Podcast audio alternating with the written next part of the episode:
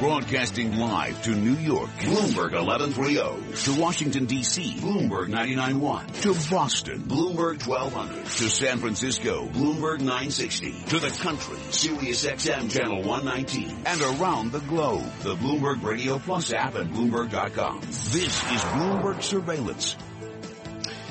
Good morning. It is 7:30 on Wall Street. I'm Michael McKee along with Tom Keene. We're 2 hours away from the opening of trading today with futures flat on the day. Here's some of the news you need to know from American companies. Home Depot, fourth quarter earnings per share, $1.17, better than the estimate of $1.10. Revenue of 20.98 billion, better than the 20.4 billion consensus forecast. Home Depot shares up by, uh, at this point, 2.6% uh, in early trading. Western Digital plans to buy SanDisk for about 19 billion in cash and shares. Western Digital will pay 67.50 a share in cash and just under a quarter of a share. Western Digital shares down by 6.7%. SanDisk shares off 4.7 percent.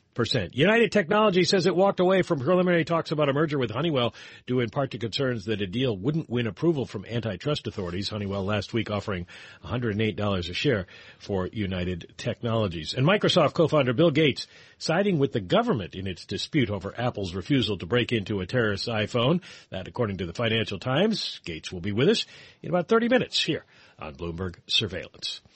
Now let's check in with John Tucker. Get the latest world and national headlines. John? Yeah, good morning, Michael. Polls show Donald Trump poised to win his third consecutive Republican presidential nominating contest tonight. When Nevada holds its caucuses, low participation, an electrical, uh, electoral system that rewards political insiders could diminish the magnitude of any victory. Latest Quinnipiac poll has Donald Trump leading Ohio Governor John Kasich 31 to 26 percent among the state's likely Republican presidential primary voters. Winning his home state's March 15th primary is critical to Kasich's presidential bid. And uh, members of Congress trying to head off a New Jersey transit strike authorized for March 13th. The last time New Jersey Railroad employees walked off the job was 33 years ago. It displaced Manhattan commuters. They turned to fill in charter buses for more than a month. Global news, 24 hours a day. Powered by our 2,400 journalists in more than 150 news bureaus around the world. I'm John Tucker. Michael. Time now for the Ray Catena Auto Group Bloomberg NBC Sports Update with John Stashower. John. All right, Mike, things going from bad to worse for the Knicks, who had a little over a month ago were 500, trying to make the playoffs. They're 2 and 12 since. They've lost six straight at home. Only Brooklyn and Philadelphia are behind them in the East. Last night, Toronto won the second quarter 31 to 15 and won the game 122 to 95. Knicks coach Kurt Rambis watched the Raptors shoot 53%. It takes five guys to stop the ball. It's not just the two guys involved intimately in the pick and roll. It takes all five guys. And if if we can't get all five guys engaged, one guy one guy makes a mistake. That's all. That's all a, a good offensive team needs. Knicks visit Indiana tomorrow. Nets visit Portland tonight to start a nine-game road trip. Golden State last night won at Atlanta. The Warriors 50 and five, fastest ever to 50 wins. Rangers visit the slumping Devils tonight. College hoops. Miami beat third-ranked Virginia. Locally, Iona blew a 25 point lead, but still won at Siena 87-81. Antonio Cromartie's second stint as a Jets cornerback is over, released one season into a four year contract. He was a disappointment in the Jets secondary. It saves them 8 million on the salary cap. With the Bloomberg NBC Sports Update, I'm John Stashower. Thank you, John. As we mentioned, futures at the moment are basically flat with oil prices now higher on the day. West Texas up by a tenth of a percent. Brent crude up eight tenths of a percent. You're listening to Bloomberg Surveillance. This is Bloomberg Radio Worldwide.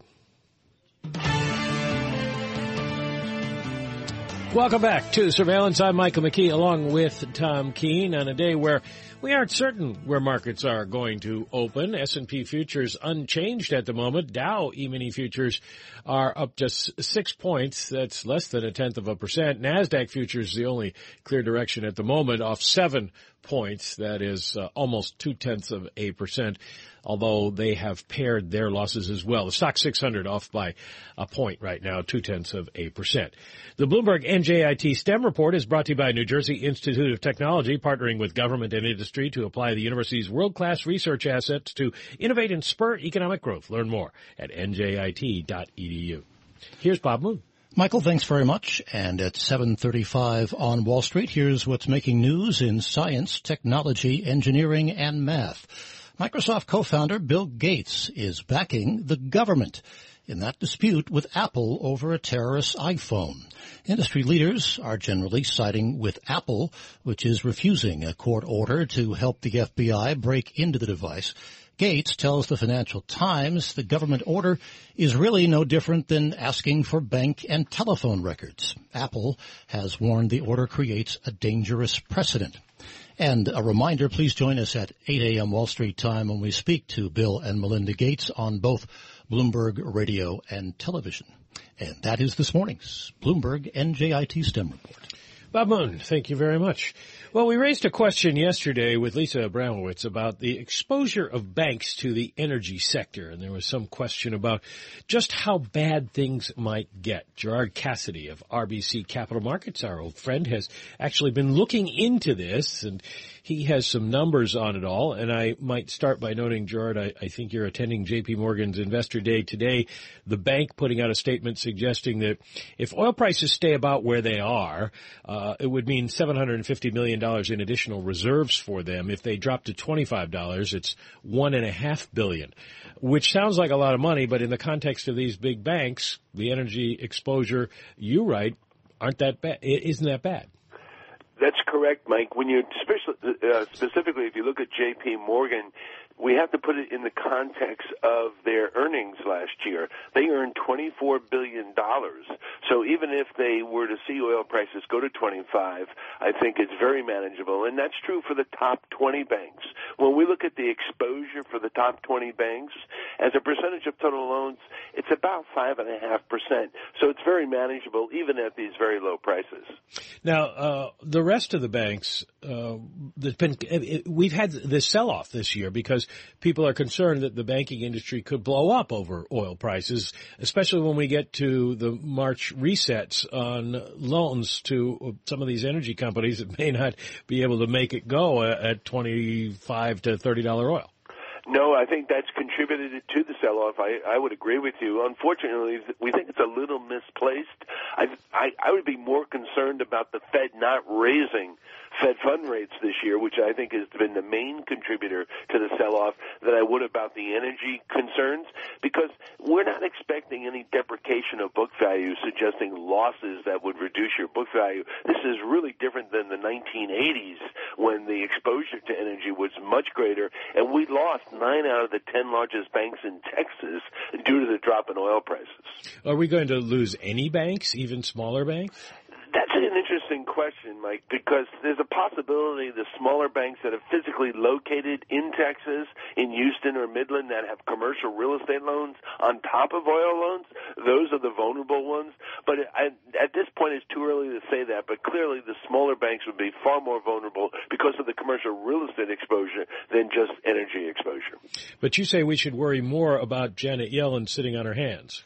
I think that's the real issue here. And if we see the U.S. economy gaining some strength in the spring with the housing market, and there's a nascent pickup in manufacturing in the last 30 days, if that starts to accelerate even further because of the strength of the auto industry, and the Fed decides to move come June, nobody expects a March move, that would be a real positive for the bank stocks.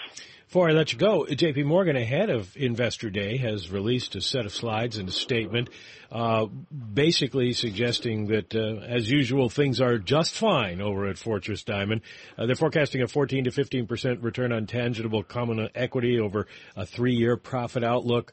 Um, what do you think of what they are saying this morning so far? Uh, what they've released in their slide deck is very impressive. They tell you that they have shown the best growth amongst our biggest banks. And most importantly, what drives value for the stocks, all stocks, not just JP Morgan, is the growth in tangible book value. And they demonstrate with their uh, numbers how they have been a leading creator of tangible book value growth. And I expect that to continue because of the strength of that management team and the position that their businesses are in, not only here in the U.S., but around the globe.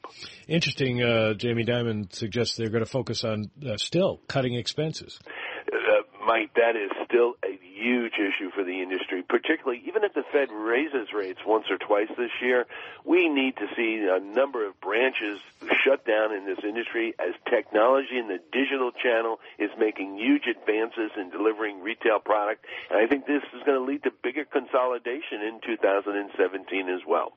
Gerard Cassidy, RBC Capital Markets, thank you very much for joining us. Uh, we'll let you get over to uh, talk with Mr. Dimon and Company and uh, see what else you can learn. Have you back soon here on Bloomberg Surveillance. JP Morgan shares um, just beginning to trade in pre-market down by about half a percent uh, right now, $58.30. No uh, significant movement. They were up 1.3% yesterday uh, on the day. Uh, as we continue to monitor futures markets, generally flat. S&P Dow uh, futures are flat right now. NASDAQ futures off by a tenth of a percent.